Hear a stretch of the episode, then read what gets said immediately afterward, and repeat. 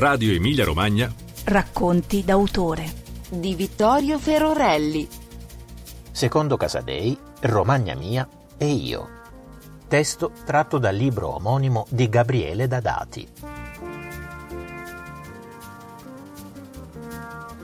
Milano, Baldini Castoldi, 2021.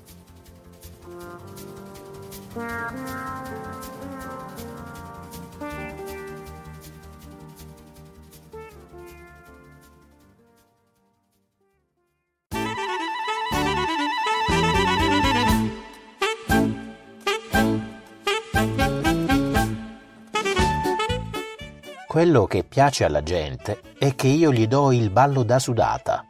Sono le parole di Secondo Casadei scelte dallo scrittore Gabriele Dadati per dare inizio al suo viaggio narrativo nella terra del celebre musicista romagnolo e nella casa di Savignano sul Rubicone in cui la figlia Riccarda, oggi, ne conserva la memoria. In queste pagine, lette dall'attore Faustino Stigliani, si rievoca la nascita della sua canzone più famosa a ballar con me bella figliola, ti insegnerò la polca romagnola, la tua boccuccia rosa mi consola, carina come te non ce n'è più. E se ti guardo in viso mi sorriderai, un bel bacino d'amore allora mi darai, se poi ti stringo forte mi dirai chi sei, mentre si balla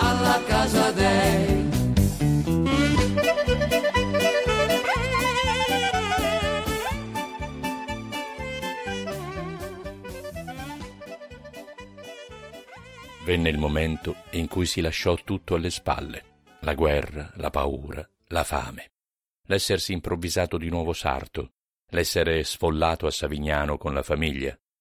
Suonando con gli alleati, che erano soprattutto inglesi, si riuscivano ad avere farina di piselli, carne in scatola, sigarette.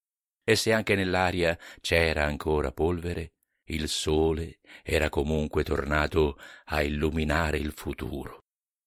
L'orchestra Casadei si rimise in marcia. Un po' alla volta si tornarono a organizzare i veglioni di sempre, quello delle viole a Longiano, quello delle mimose a Bellaria. C'erano la rosa d'inverno e delle genghe a Riccione, degli universitari e del partito repubblicano a Cesena, dei faroccoli a San Mauro Pascoli, dei cacciatori a Sant'Arcangelo di Romagna, del motoclub e del garofano rosso a Savignano sul Rubicone, e poi la Riviera, dove negli anni avrebbero iniziato ad aprire nuovi locali, l'Embassy, la Casina del Bosco e l'Oriental Park a Rimini, il Savioli e il Valle Chiara a Riccione, il Gardenceschi a Viserba, il Miramare e l'Imperiale a Bellaria. Ci volle tempo perché le cose tornassero a regime, ma furono anni dolci. Secondo trovava tempo per i suoi figli, li coccolava. I primi ricordi sono quelli legati alla notte, verso il mattino, quando mio padre rientrava a casa da suonare. A qualsiasi ora veniva a salutare me e Giampiero, mio fratello, e allora sentivo nel dormiveglia la coperta che si muoveva, mi scopriva un poco, mi dava un bacio sulla fronte. A volte raccontava qualcosa, a volte no, e si sentiva la mamma di là nella camera attigua dove dormivano loro Lascia stare quei bambini che domattina devono andare presto a scuola, si devono alzare, non li svegliare. Però lui, a seconda delle volte, ci svegliava o no. Tutte le notti ci lasciava sul comodino qualcosa. Abbiamo iniziato con le caramelline, le Resoldor. Stavano in una scatola con un buco da una parte, una Resoldor per uno, che erano microscopiche. E poi siamo andati a finire a tre quattro garibaldini, noi li chiamavamo così, che erano quelle caramelline di zucchero tonde senza carta di tutti i colori. E quindi siamo passati alla caramella, al cioccolatino, al bacio. E ancora, sempre nelle parole di Riccarda, ecco le storie, più che inventate divenute coerenti con l'immaginario di chi le raccontava. Soprattutto era a casa nei primi anni dopo la guerra, perché c'era poco da fare e le serate non erano tante. Mi metteva a sedere molte volte sulle ginocchia e, data la sua grande passione per la musica, nelle fiabe mi raccontava che i sette nani erano un'orchestra, Biancaneve era una cantante che duettava nel bosco con gli uccellini, il gatto e la volpe erano due cantastorie che andavano per osteria a cantare e a suonare con la fisarmonica e con la chitarra. Il principe azzurro suonava il sax in mi bemolle. Pinocchio andava a scuola di clarinetto in do e la nonna aveva aperto una scuola di ballo nel bosco per gli animali con il guardiacaccia in società. Sono ricordi tersi che restituiscono l'incanto dell'infanzia.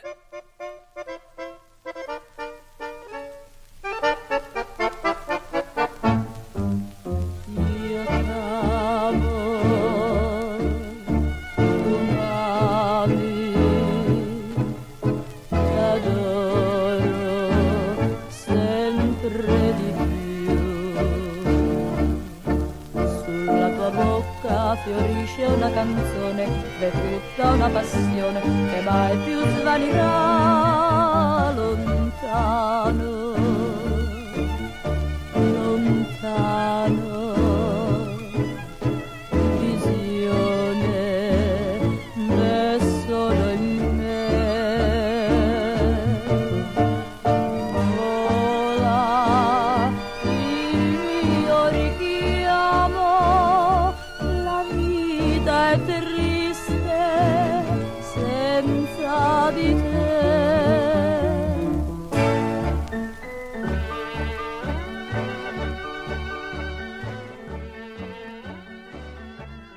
Quando tra la fine degli anni 40 e l'inizio dei 50 aumentò un po' il lavoro, ci fu da gestire il calendario fissando le serate.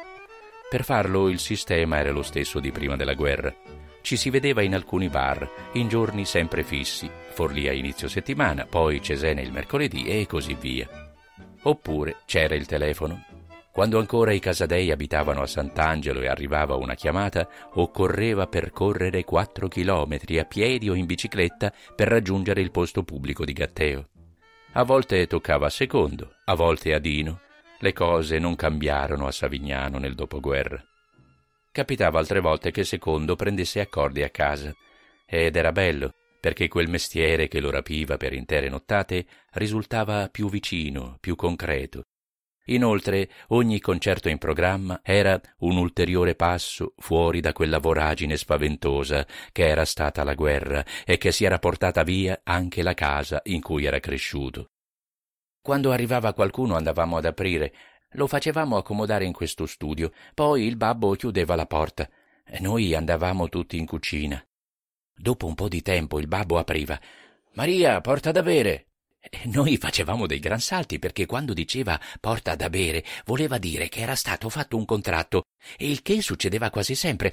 Allora la mamma, avevamo un buffet con il vetro che si incrociava, prendeva fuori due o tre bottiglie, un bottiglione di cognac vecchia romagna, poi c'era una bottiglia che mi incuriosiva sempre, che a me piaceva, si chiamava Millefiori Cucchi, con il rametto cristallizzato. Poi c'erano l'oropilla e lo strega, portava di là il vassoio con i bicchieri da liquore, bevevano e con una stretta di mano siglavano il contratto. E noi tutti contenti perché voleva dire che si poteva comprare un astuccio o un paio di scarpe in più. La mamma voleva fare il servizio buono e non ci riusciva mai. Il servizio che ogni brava padrona di casa ha con i piatti e i bicchieri di cristallo. In un modo o nell'altro, Casadei riusciva a farsi apprezzare da tutti, anche da chi nutriva dei pregiudizi nei confronti del suo lavoro. C'è un episodio che lo esemplifica bene. Riccarda andava a dottrina dalle suore. Una volta, essendo arrivata una consorella nuova, capitò che i bambini dovessero raccontare cosa facevano i genitori per vivere. Dopo che ebbe parlato, la piccola si trovò a incassare un giudizio pesante. Quello di secondo era un mestiere ispirato dal diavolo stesso. Tornò a casa corrucciata e si confidò con il papà, che subito andò a parlare con la superiora. Cosa si dissero non è dato sapere, ma da quel momento in poi, due volte l'anno, quando arrivavano i dischi nuovi da Milano, si andava in primavera e in autunno a incidere nella basilica di Santa Eufemia, la cui acustica era buona a tal punto che la usava anche Maria Callas e Mina l'avrebbe fatto in seguito, secondo e Riccarda andavano insieme dalle suore a farglieli sentire. Il musicista dopo un po' ammiccava la bambina facendole segno con gli occhi di guardare. Sotto i gonnelloni neri i piedi si muovevano. Anche le suore venivano conquistate dal ritmo in anni in cui, durante le confessioni, i sacerdoti accordavano l'assoluzione alle donne che dicevano di aver ballato solo a patto che si impegnassero a non farlo più. Del resto, per secondo, il rapporto umano era centrale. Il punto non era tanto e solo fare musica, era portarla alla gente. Spesso diceva non è difficile suonare per ore. Il difficile sta tutte le volte che si torna in un paese ricordarsi che uno è stato operato e chiedergli come va, sapere che un altro ha trovato un impiego dopo tanto penare e fargli le congratulazioni. Ci teneva, anche perché erano numerose le coppie che si erano conosciute sulla pista da ballo e che anni dopo rivedeva unite in matrimonio. Quella era la sua gente.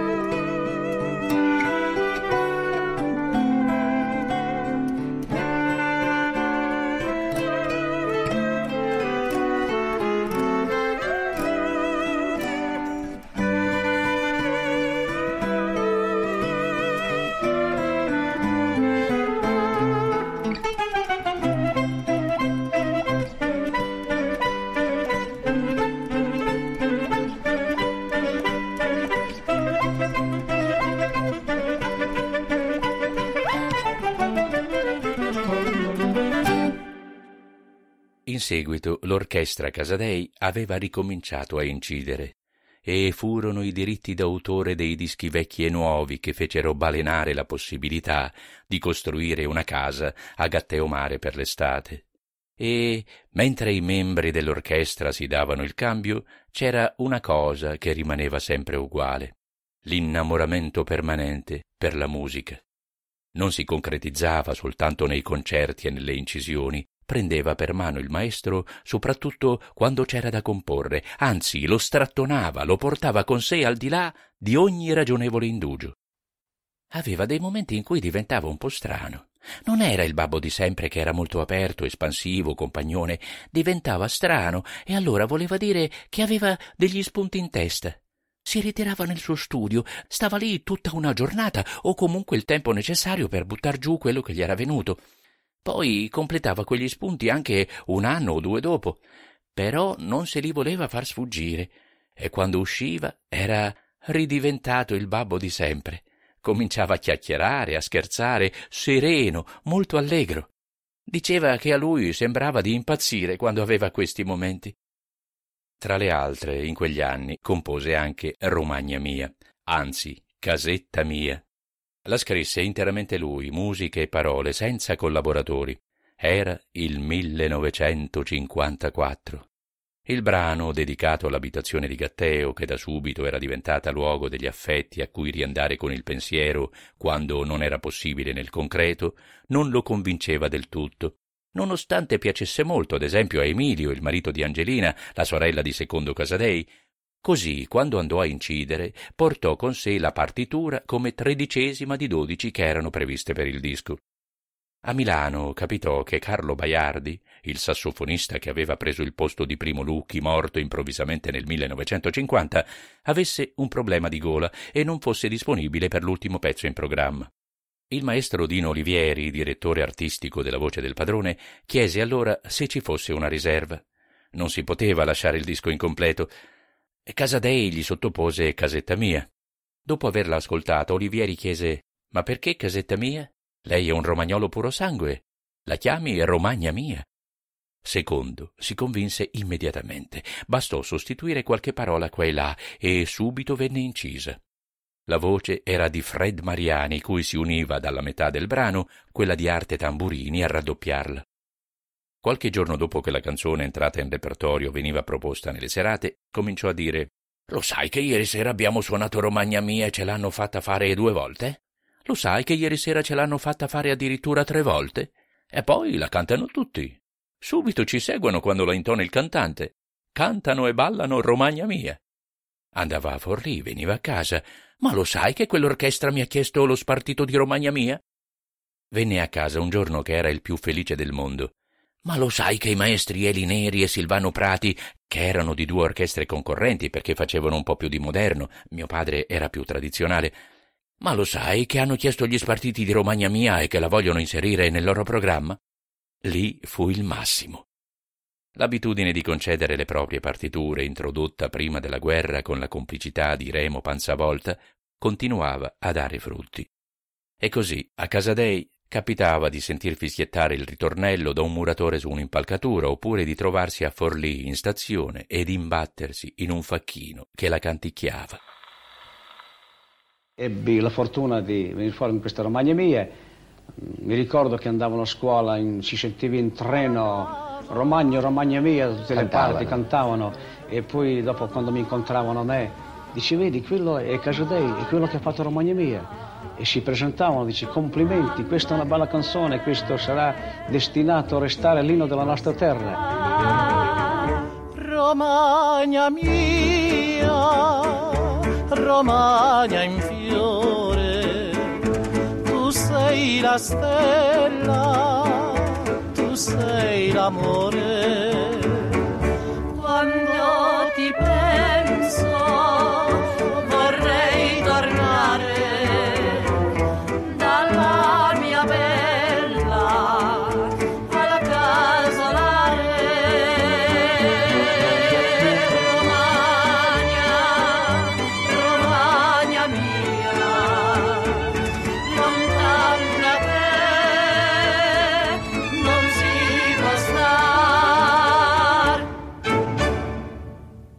Il successo di Romagna Mia, tuttavia, non coincise con lo stretto perimetro delle esecuzioni dal vivo dell'orchestra Casadei o di altre che la avevano in repertorio. Gli anni 50, infatti, furono anche quelli dei jukebox. Negli Stati Uniti, dove si erano diffusi già due decenni prima, la concorrenza tra le aziende che li producevano era forte, uscivano di continuo nuovi modelli. Nel 1938 era stato prodotto il primo con parti in plastica che si illuminavano. Lo scoppio della guerra aveva bloccato tutto. Le fabbriche che ne erano in grado dovevano riconvertirsi per fini bellici, ma il termine del conflitto e l'arrivo degli americani in Europa aveva ridato impulso alla loro diffusione. Nei locali pubblici, dunque, Romagna Mia prese a suonare spessissimo. Rimaneva un'ultima soglia da varcare per la musica romagnola, quella della radio. Chi faceva le programmazioni, infatti, tendeva a considerare i brani del repertorio popolare un'esperienza minore. Nonostante la musica leggera non promuovesse sempre melodie originali o testi di smagliante qualità poetica, si pescava comunque da quel bacino e basta. C'era però un emittente con sede subito al di là del confine con il Friuli Venezia Giulia. Radio Capodistria, che aveva nel proprio palinsesto uno spazio di canzoni a richiesta e riceveva lettere dall'Italia. Fu lì, a Musica per voi, che l'orchestra Casadei fece breccia. In particolare Romagna Mia venne programmata a partire dal 1958. Il successo fu grande. I diritti della SIAE arrivavano due volte l'anno, cifre sempre più elevate, quando Secondo apriva la busta gli venivano gli occhi lucidi per la commozione diceva Ma guardate quante volte hanno suonato i miei brani, perché era quello che gli dava gioia, mentre i figli badavano alla sostanza. Ormai non erano più così piccoli e un vestito nuovo faceva piacere. Quando lo indossavano tra gli amici e qualcuno lo notava ammirato, dicevano È un regalo della zia di Roma. La chiamavano così la SIAE, quell'entità misteriosa e munifica che da lontano inviava denaro, proprio come una parente che si vede solo per le feste comandate e dà la mancia. Quanto a Maria, aveva il suo sogno di sempre, quello di un bel servizio di piatti, di bicchieri di cristallo, di tazzine. E finalmente riuscì a comperarlo. Lo teneva in un mobile in salotto, Solo che adesso, prima di partire e andare a incidere a Milano, l'orchestra veniva a provare lì per perfezionarsi. Clarinetto e sax facevano sobbalzare i bicchieri che scoppiavano. Aveva un bel da fare la donna a spostare tutto ogni volta. Il destino di quel servizio era di rimanere spaiato. La musica dava, la musica toglieva.